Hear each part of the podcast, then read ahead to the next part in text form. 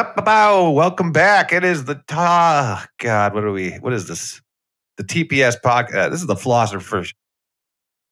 Oh man, hey, rough one so far. Uh, welcome back to the Philosopher's Stone podcast. This is Jordan Strauss, your captain speaking, and uh, my below deck engineer. He works mostly on the boilers. We have Sam Laboon. How you doing?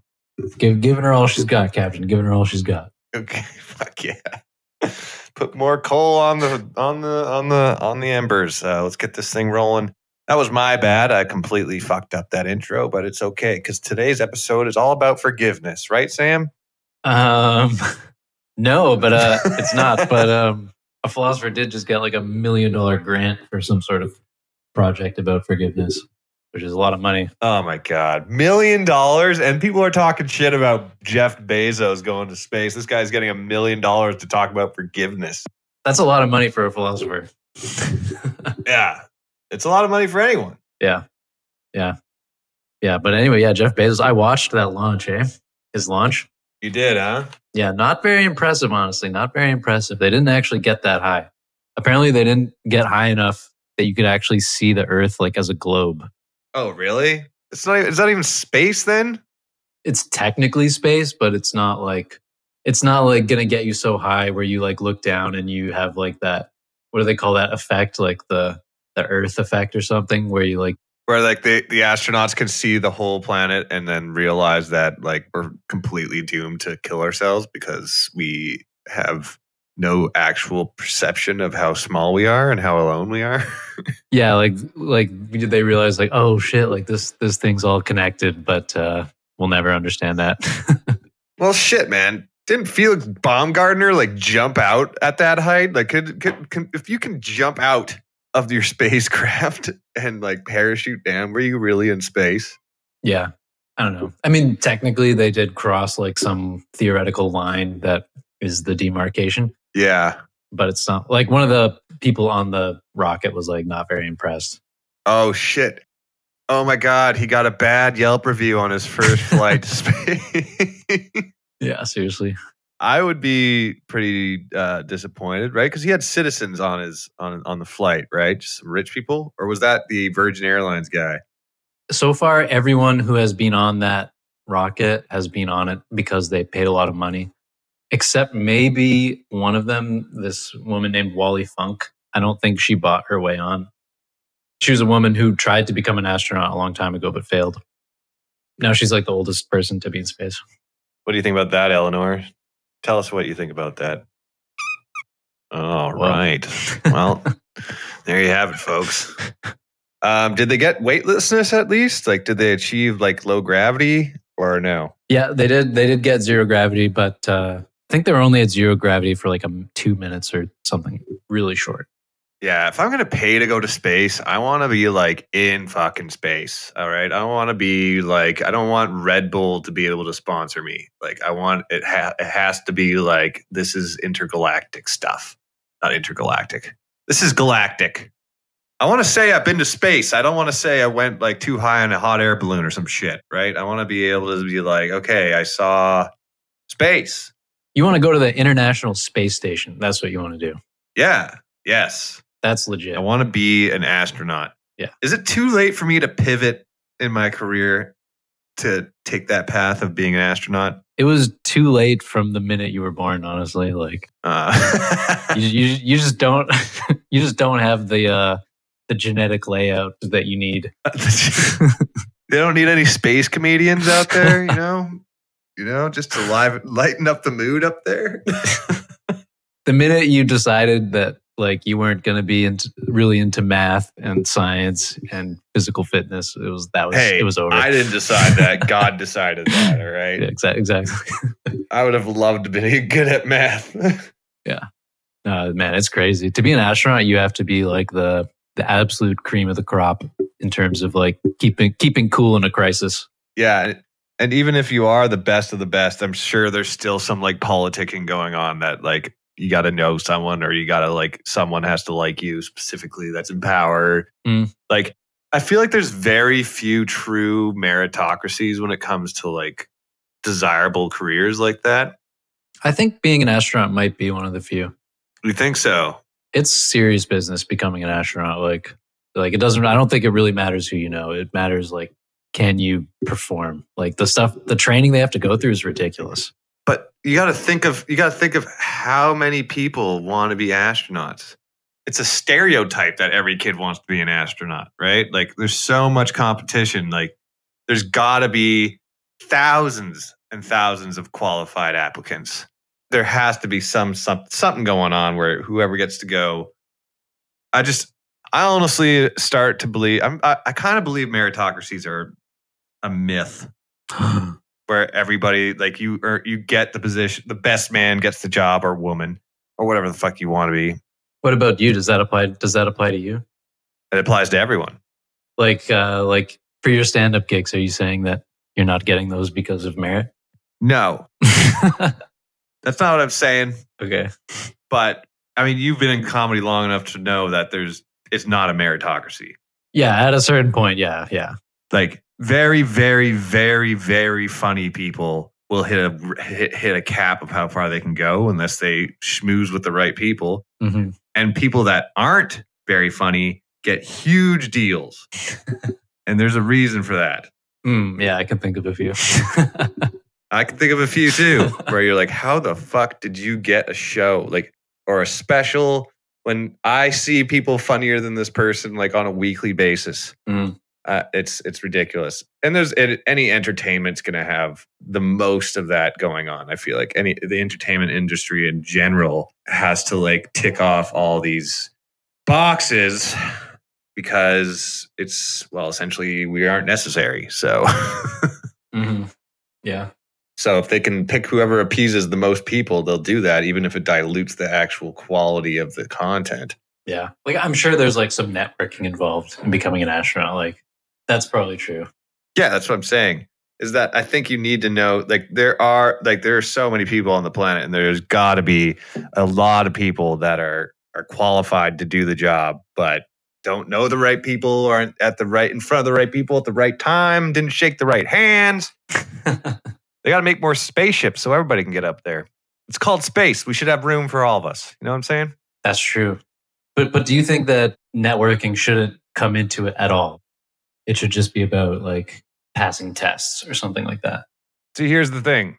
Using like comedy again as an example, you got to look at like once you start having to look at it, if you get to the level where you're like, "Hey, I want to like get make a go at this and try and make some money at this," and you start you have to start uh, shifting your perspective from artist to businessman, as in the people that are putting on the shows to make money that aren't comedians. They know that people will buy tickets whether it's the funniest comedian on the planet or not, right? They could, if they know they can sell out a venue, they don't need it to be the funniest fucking person that, alive, right? Oh yeah. What they do need is someone who will get the job done, as in people will leave happy Mhm. and be professional. So you could have the funniest fucking guy on the planet, but if he's like super unprofessional, showing up late, doesn't take it seriously, talks shit to the crowd, it doesn't matter because now you're getting uh, the, the business side is getting affected, right? Mhm. So it, in like comedy specifically, it, it attracts a lot of, I guess, people with issues, put it lightly. and some of those people with issues are really, really good at comedy, but really, really bad at being reliable and professional. So they get hit. They usually they get stuck at a level a lot of the times, even though they're way funnier than the guy who's getting the deal. Yeah. Yeah. Well, yeah. Well, I guess yeah. That's where it's different from being an astronaut. Like if you have any sort of issues, like you're disqualified immediately. Yeah, you don't have like the fucking alcoholic bad boy astronaut that No. needs a second chance. No. I'll get it right this this time. I'll I'll open the hatch. I'll get it right this time. Like, I'll pressurize it first. Yeah. I don't have any drugs on me. I'm clean, man. I'm clean. Let me up there. oh man, it's insane the training they have to do. Like they have to like live at the bottom of the ocean for like two weeks or something, like in a decompression chamber. Like it's nuts. See, right then and there, I'm out of the running. yeah, it's so crazy because it's like if you think about it, like they're in space, so like every even like a simple task is like becomes incredibly complicated and dangerous. Yeah. Your muscles atrophy. Yeah. Ah, man. See, I wish I could pay to go to space for like a weekend. That would be amazing. Mm, yeah, to the space hotel. Yeah. Yes, the space Yeah. hotel. Got to be careful with those things. The the technology isn't perfected yet. Could get you in a lot of trouble. Yeah. Like I was watching um these videos about like cave diving, hmm which seems like similar to going to space in some ways. And it's insane, like just how a simple thing going wrong can kill you. Oh, Like there was this one where this guy he dove down. He was trying to recover a body, 890 feet down this underwater cave. hmm And so you're so deep that the you have to have like the special mixture of gases to breathe because the pressure is so different. right. And the problem is that you're so deep that just like the act of like swimming slowly across the bottom of the cave is like doing a full on aerobic workout on the surface. Damn. So this guy, he like he's trying to put this body into a body bag and then he gets tangled up in his own line. And the act of untangling himself from his own line caused so much exertion that he passed out and died. Ah, now you got two bodies. Wow. So glad we wanted to go down there and get that body. Like, I understand that recovering a body that's died like that is important to the loved ones and the family. The parents were there waiting for him to come up with it. Oh, God. Yeah. But at some point, like in certain situations, like in that one, I would say, like, sorry, but it's a water funeral. Like, he's gone. like, you can't recover that body. Don't send in some poor bastard to try and recover a body. Now he's dead too. The crazy thing is, is that he had already been down there before and found the body and then went back up and was like, look, there's a body down there. We have to plan another dive to get it. Ugh.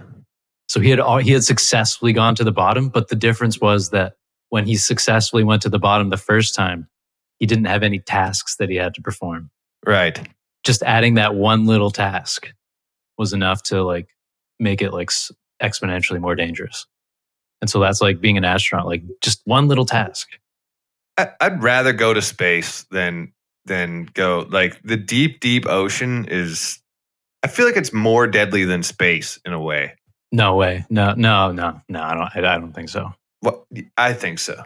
so help is help is so far like this guy he had he could have had help right he had a guy about 100 feet above him who could have helped him but they just didn't have the right coordination in space like no one's gonna help you No one can hear you scream.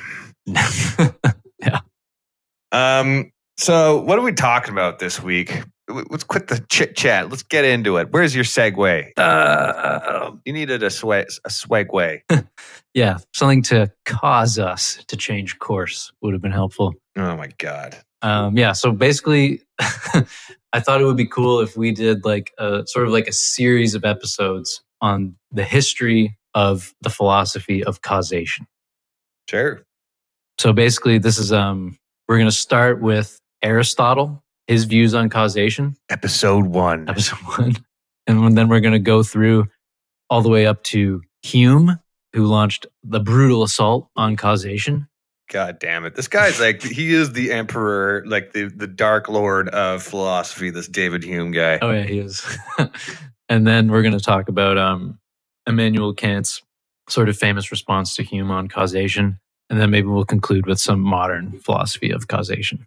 Word. Yeah. So we're starting with Aristotle today. starting with Aristotle. Yeah. So Aristotle, everybody's heard of him, but what what what, what do we know about his life? You Aristotled me. Sorry. right. Yeah. So he was born in 384 BC in Stagira, which was a small city in Macedonia or Macedonia. I don't know. Isn't it Macedonia? Yeah, probably Macedonia. I'm not sure how to pronounce it. Macedonia sounds way more correcter. um, sorry, what year was it again? 384 BC. God, imagine having that on your driver's license. born 384 BC. Yeah.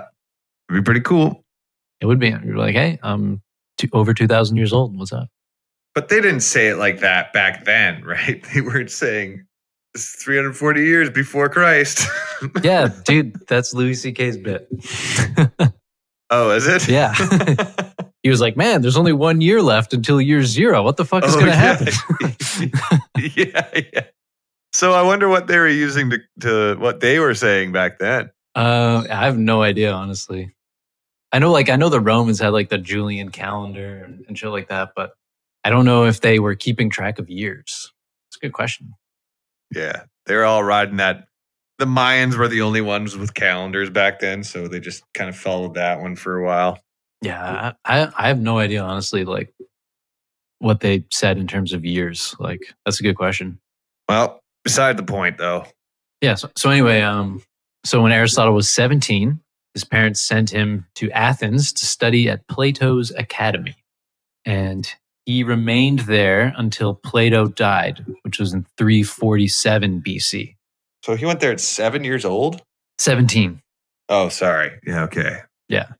And then after Plato died, he moved to a city called Assos, which is in uh, modern day Turkey. And he studied philosophy and marine biology. Oh, it's a guy after my guy after my own heart. Wow, they go hand in hand, really. yeah.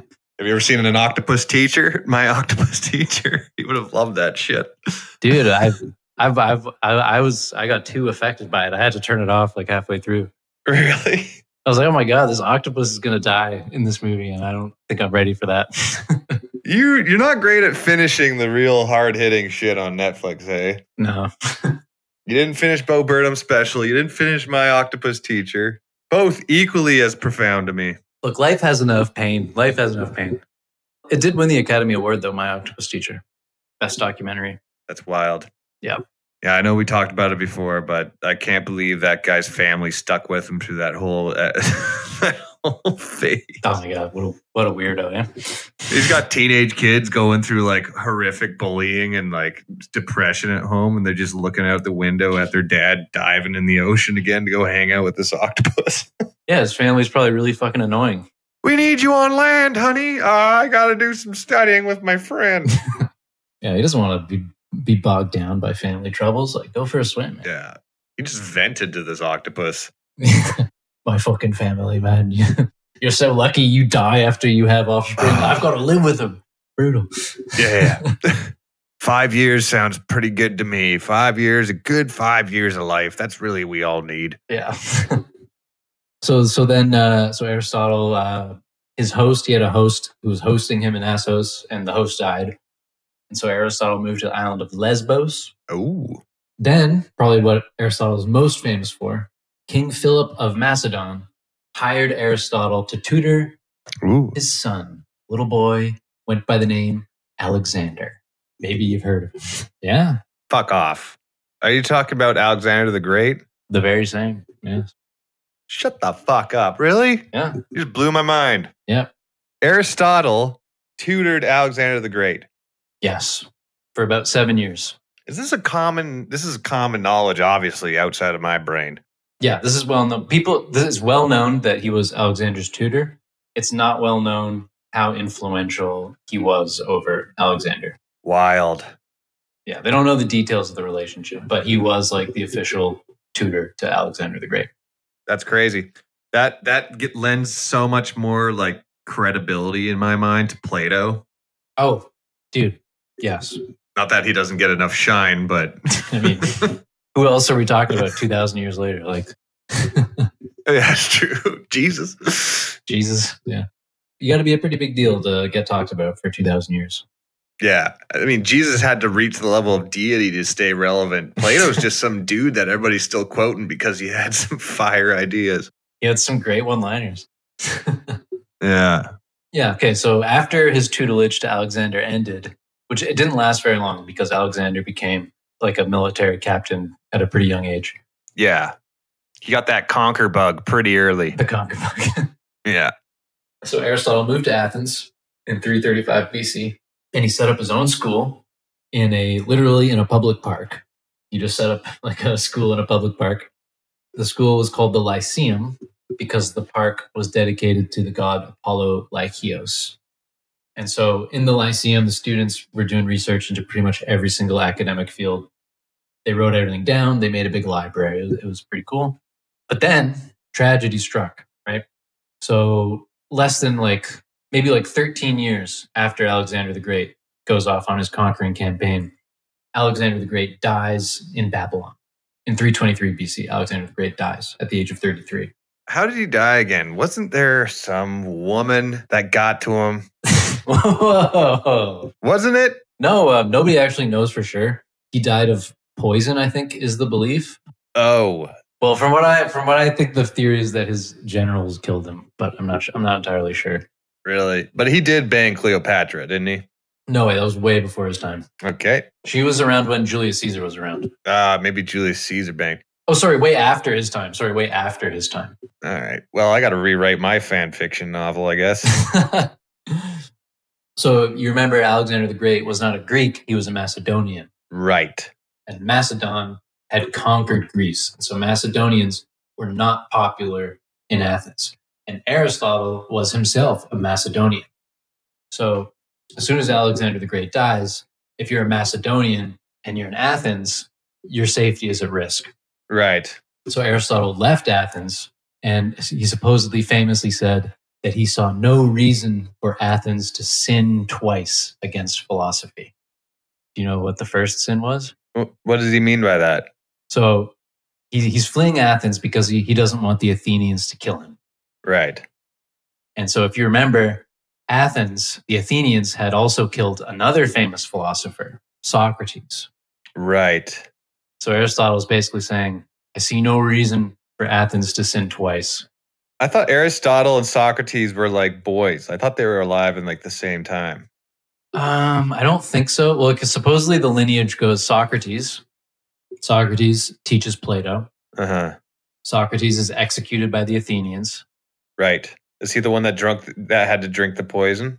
Yeah, sorry, I should I should say uh, Socrates was not executed. Socrates killed himself by drinking hemlock Right.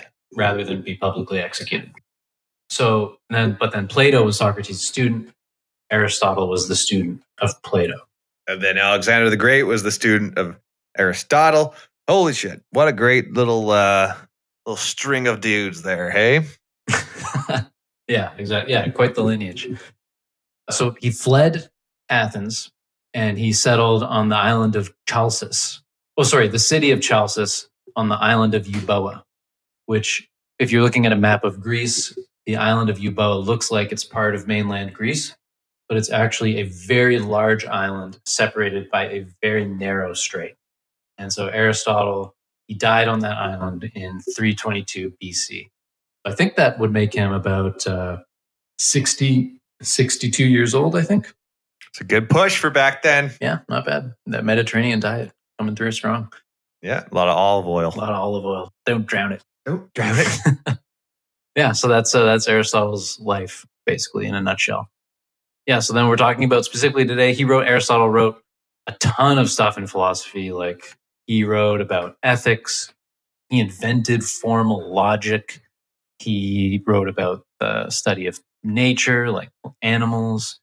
He d- he did everything. He he did a whole bunch of stuff. But today we're just going to be talking about Aristotle's views on causation. Okay. So Aristotle, um, he thought causation was an extremely important concept. He would go so far as to say that we only have knowledge of something if we understand its cause. So we've talked about causation a little bit on the podcast before, but Mhm. maybe give us like a like a quick reminder of what it even what it what it means when it pertains to philosophy. Okay, so for Aristotle, the cause of something is the why of something. Why does it exist? Why does it undergo changes? For example, Aristotle would say that if you want to understand a tree, you need to be able to say why the tree exists in the way that it does. Why does it grow from a seed? Why do the leaves turn brown and fall off in the autumn? If you can't answer these why questions, then you don't understand trees.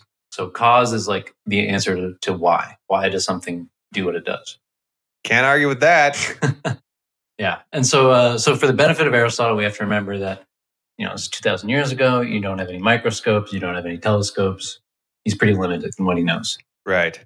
And uh, as, as we'll see as we go through this, Aristotle's theory of causation for lots of things was very teleological.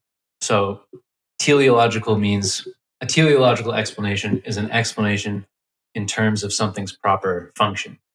So if you would ask like, why is a knife sharp? What would, what would you say? What would the teleological explanation be? Why is a knife sharp? And not uh, so. Why is something sharp? Why is a knife sharp? How would I would answer that without the knowledge of like molecules and stuff, right? Yeah, sure. Yeah, you don't need to know molecules. Right. So I would say a knife is sharp because fuck you, Sam. Because I just want to say like there's all the pressure is is is narrowed down to such a fine point. Think about think about the proper function. What is a knife? What is a knife supposed to do? Okay, a knife is sharp because it cuts things. Exactly. It will cut. Yeah. It will kill. exactly. Yeah. I knew I knew you'd love this example. Okay, because I was thinking like, I mean, that's one way to answer it. A knife is sharp because it cuts, but Mhm. why does it cut? Is the next question. Obviously, Yeah. This is this is you're thinking like Aristotle. This is perfect. People tell me that all the time, all the fucking time, man. Yeah. So Aristotle starts his causal explanations of things in a way they start at the end and then they work backwards. Right. So for Aristotle, the most important thing to understanding a knife is to understand what the knife is for. What is it supposed to do? It's supposed to cut. So a complete explanation for Aristotle would be that the knife is sharp because a blacksmith got a chunk of iron, forged it according to the principles of blacksmithing so that it would be sharp, so that it can cut. Right. So a knife is sharp because it cuts. Yeah. So Aristotle thought that there were four different kinds of causes. And we, we actually said all four different kinds just in that little brief explanation. So we'll go over the, these four causes and then, and then we'll have a pretty good idea of it. So the first cause, or the most important cause, is the final cause. And the final cause is like, what is the purpose? Right. The second most important thing is called the efficient cause.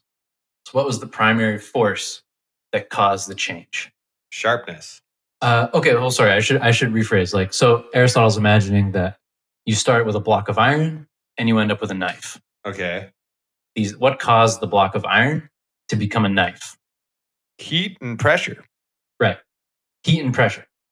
So yeah, so we can say the first thing. Uh, so the first thing we need to understand. Okay, we'll we'll we'll work in a different way. Yeah.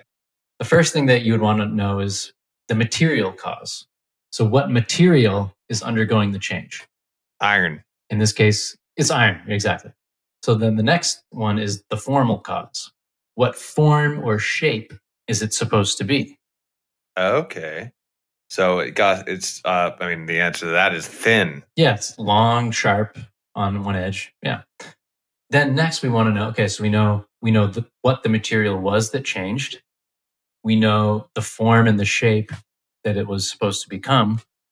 Then the next thing we want to know is called the efficient cause. What what is the primary force that caused the change? Um the blacksmith. Right. Now, Aristotle makes a kind of interesting distinction here, in that he says that the, the primary force of change is not necessarily the blacksmith himself, But the hammer.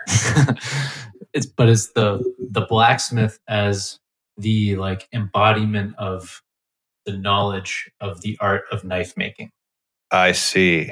What he really th- wants to say is that it's like it's the knowledge of knife making that is the the primary cause of force of the change. Right. And then the final cause is the final cause. And that is what is the purpose of the change? And the purpose is to m- uh, make something that can cut.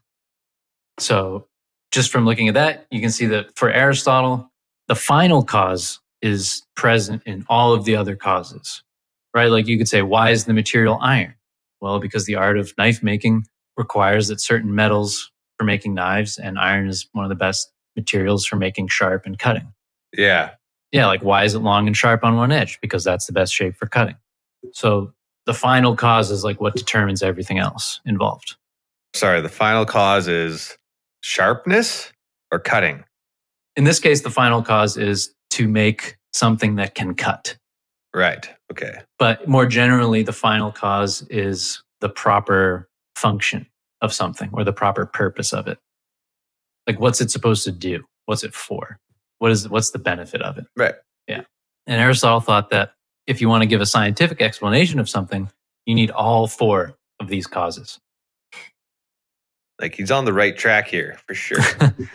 well, at the time, well, this is interesting because at the time, his contemporaries really disagreed with him.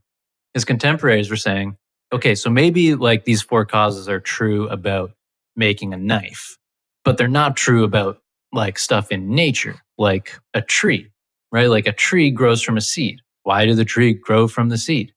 It seems all you need to explain that are the material and the formal cause. The material causes the seed, right? It takes in water and sunlight, and then it grows into its final form as the tree. There isn't some tree spirit that's guiding the tree's growth according to the principles of tree growing. Right.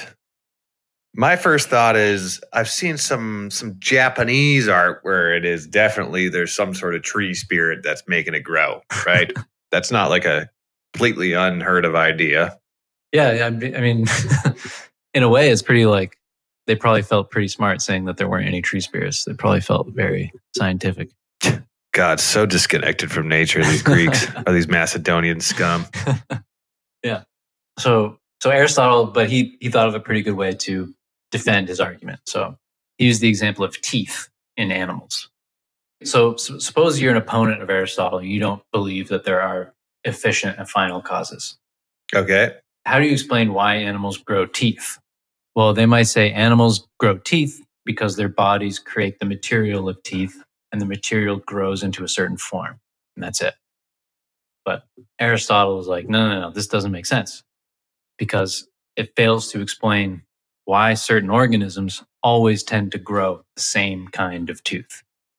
Right? Like, think about it. What kind of teeth do cows have? White. White and hard. what uh, what shape? What shape? Same way you described this guy right here.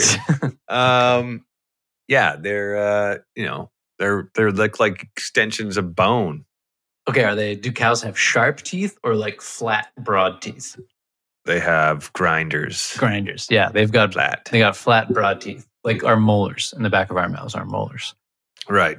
But what kind of teeth do like lions have? fucking fangs, mate. Fangs, yeah, like sharp, pointy teeth. Sharp, right? They're long. They're fucking sharp. They curl a little bit. They they get you right in the in the jugular. Exactly. And you're bleeding out. You're bleeding out. Next thing you know, you're bleeding out, mate. I'll never forget. What's his name? Steve Irwin visiting Komodo Island. He's like one bite and you're bleeding out. one bite and you're bleeding out. Who would have guessed a fucking stingray would get that guy? That is just. Uh, terrible. What a tragedy. Man, this world is so unpredictable. So unpredictable. Yeah. Okay, so so Aristotle's like, okay, if there are no final and efficient causes in nature, then the fact that tigers always grow sharp teeth and cows always grow flat teeth is just a coincidence. And you're saying basically that these these teeth are just happening to always grow in the same way and that it's totally unrelated to their teeth having a proper function. Right. And Aristotle thought this was just stupid. So they they obviously had very limited knowledge of evolution at this point. Oh, they didn't know, they didn't know anything about evolution. Darwin's not for a long time. They had to have like some inkling that like okay, there's something going on here. okay, well, act, well, in a, in a sense, Aristotle's explanation for things are a little not Darwinian, right? Because we'll we'll see. We'll explain it, right? He's basically he's he's thinking about animals in the same way that he's thinking about tools. Right. Right. Like they have, they, they are designed for a purpose. So he's saying that like teeth grow in the way that they do so that they can serve a proper function. And the proper function is to help the animal to flourish. Right. Yeah. So like there's a connection between what kind of food the animal needs to eat and the kind of teeth that it needs to process that food. Right. So cows need to eat plants so their teeth are like a flat grinder tooth that can eat plants. Tigers can't survive if they have flat teeth because they need to bite things and like rip rip the meat off of them and stuff. So for Aristotle, he's like, why do tigers grow sharp teeth? Well, it's so they can eat meat. And then there's some process that guides the growth of their sharp teeth into a certain shape. Yeah. And it has to be a certain hardness. So his explanation goes backwards from the purpose of the thing all the way back. And he's like, well, that's how you explain teeth. So I don't know if that's really a Darwinian explanation because evolution is sort of like this blind process of trial and error. Yeah, yeah. But it is true in that it's it's linked in that like the stuff that works is the stuff that survives. That you see. Yeah, exactly. Yeah. The stuff that works well is the stuff that prevails, whether they knew it was over like millions of years of trial and error or not. The end result is what it is. Yeah. And that sh- sharp teeth are good for killing. Yeah. The the problem is though is that Aristotle's argument is like it's like made for people who love intelligent design, right? Because they can just be like, oh, like why is the tiger like this?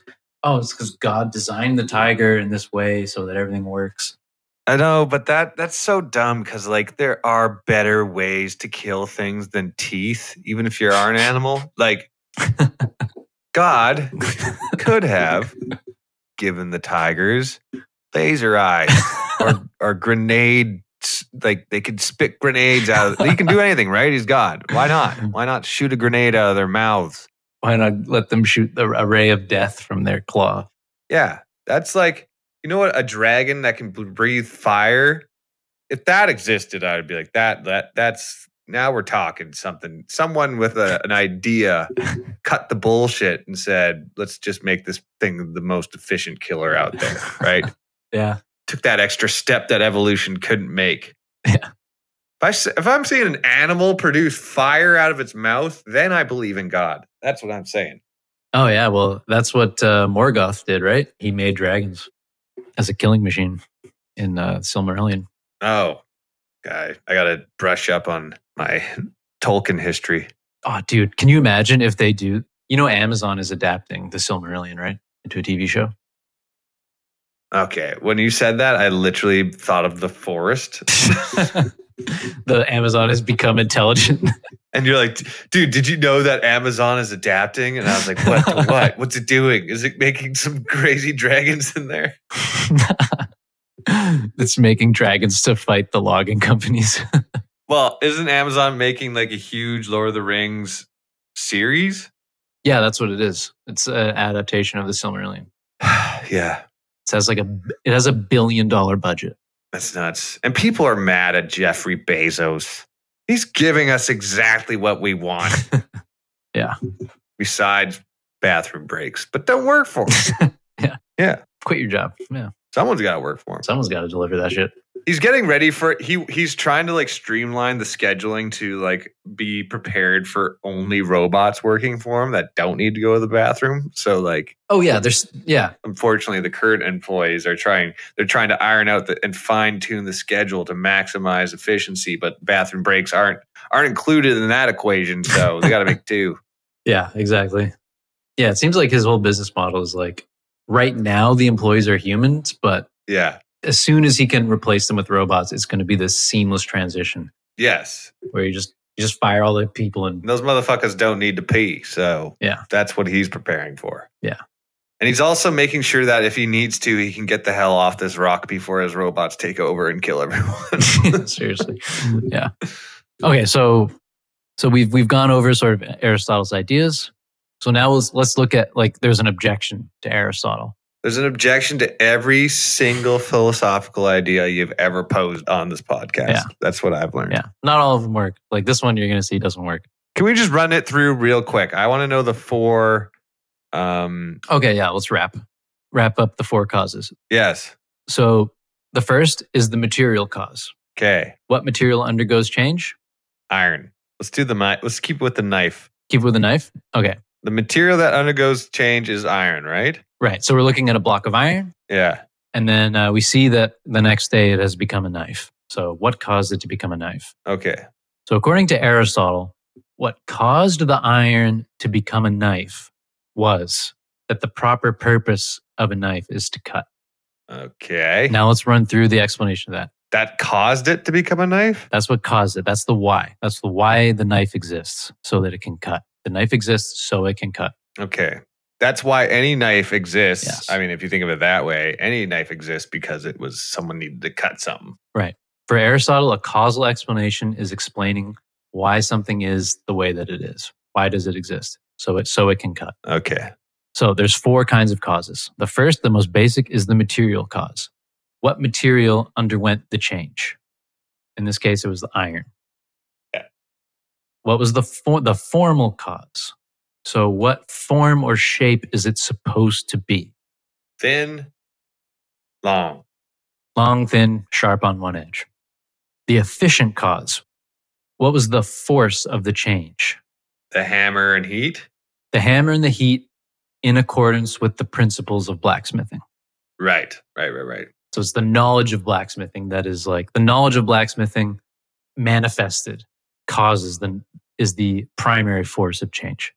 Right. And then the final cause, what is like the master cause? And that is what was the purpose of the change? To cut. To cut, exactly.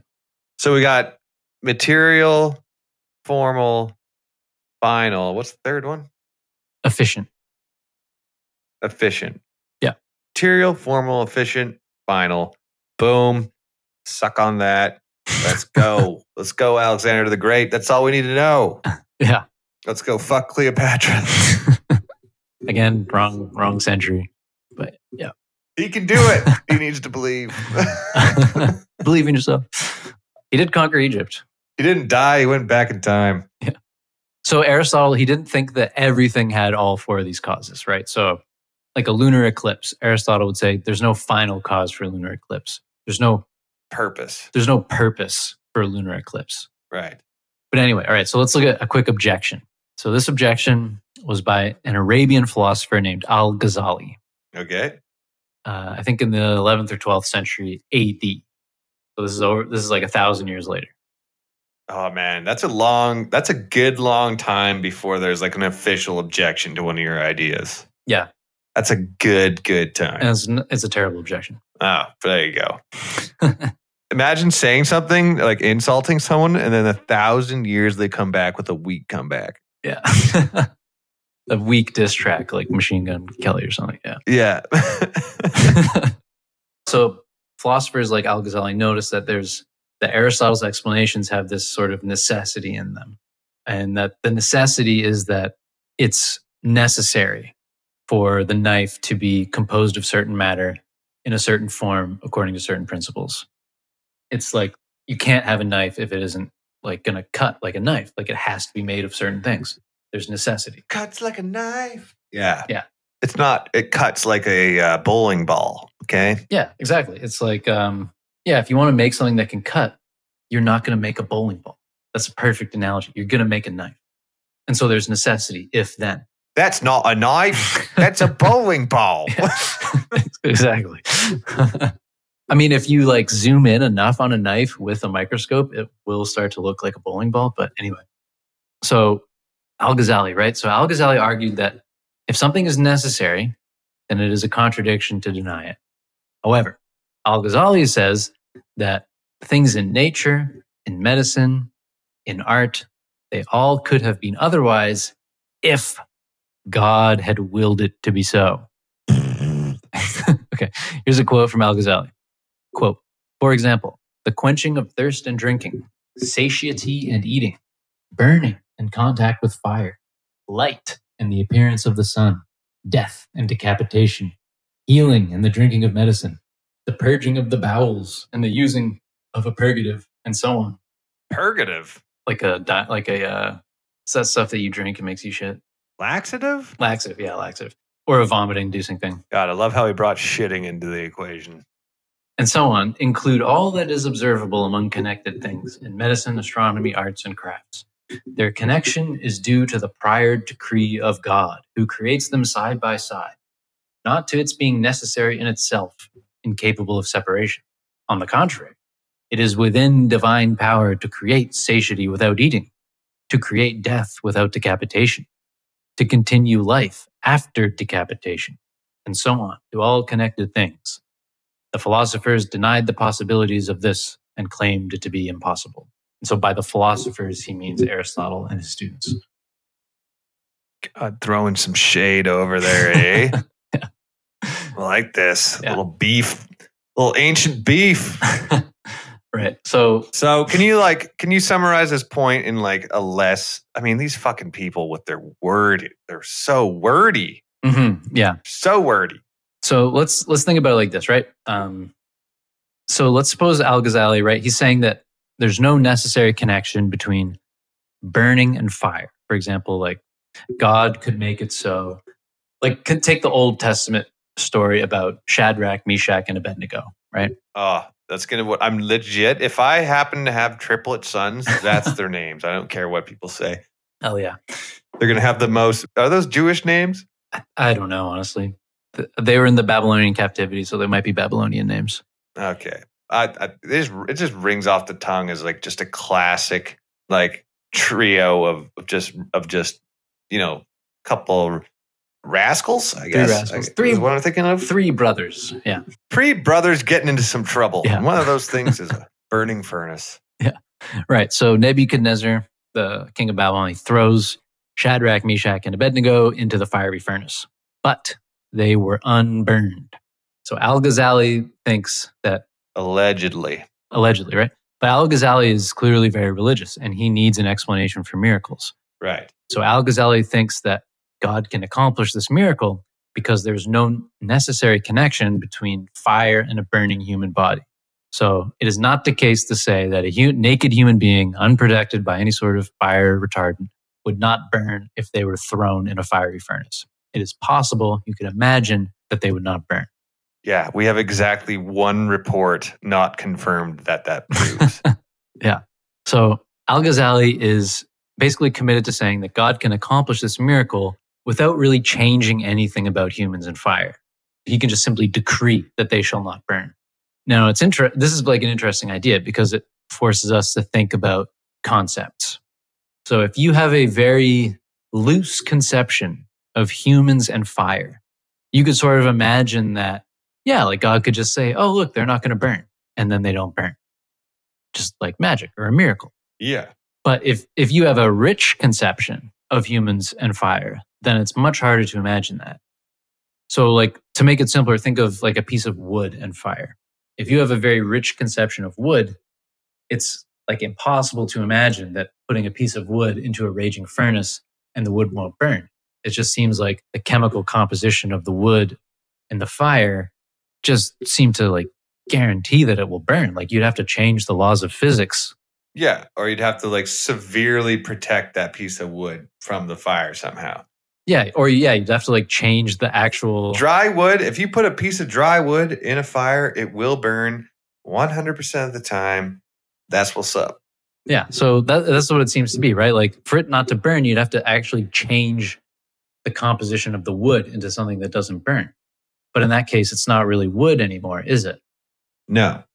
All right. So if God actually has to make these changes, like, I mean, that's still pretty miraculous on its own. But then in a sense, he's not, it's not the case that, uh, that wood doesn't burn in a fire because we're not really talking about wood anymore. Yeah, exactly. Yeah. So that argument isn't really, doesn't seem very successful.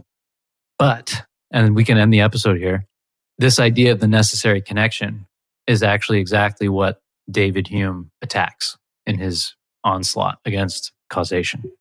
Really? Exactly. Yeah. David Hume. Oh, okay. So he's coming in and saying that although this guy, what's his name? The the uh, Al Ghazali. the guy coming out of Aristotle. Yeah. Al Ghazali. Yeah.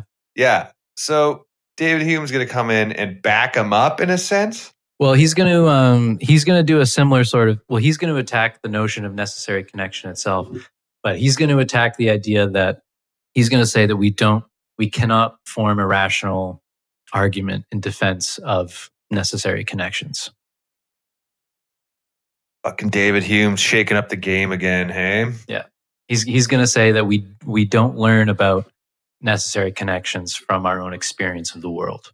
So ba- I think basically his ar- well, I'll do more research, but I think basically his argument is that all of our knowledge is derived from experience. hmm we don't derive any knowledge of necessary connection from experience therefore we have no knowledge of necessary connection so any any talk that we make about necessary connection is pure speculation there's no rational argument Okay. So I'd love to have I'd love to hear his explanation on the wood burning thing that we talked about. Oh yeah yeah it's it's one of those things where you're like you know he's wrong but you just or like you feel like you know he's wrong but That's how. It, that's why it pisses me off. Is like he he's making sense, but it's just not practical. Fucking. He just like uses language to take a point and he just manipulates it to a like where of course sort of logically he's making sense but practically it's complete bullshit Well, he has another explanation. There's people today who who think that like Hume is kind of right, and that Hume had this famous quote where he said, "Reason is the slave of the passions." fucking hume heads man. Bunch of hume heads spouting their bullshit. Yeah, well, simping on the hume. Well, yeah, like the the Humean idea is that like, yeah, we don't have knowledge of necessary connections because it's impossible for us to have knowledge of this, but we just sort of have to act like it's true, yeah even though we don't really have a rational explanation for it.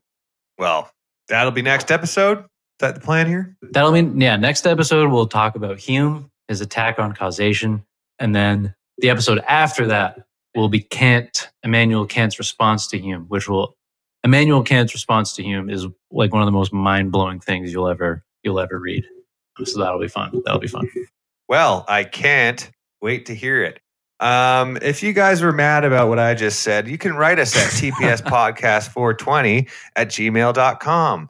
TPS420 at gmail.com with all your questions, concerns, insults. I don't know. You want to chuck a few dollars our way, a couple cents here, a couple of bucks. We're going to both split a prime time grape with that.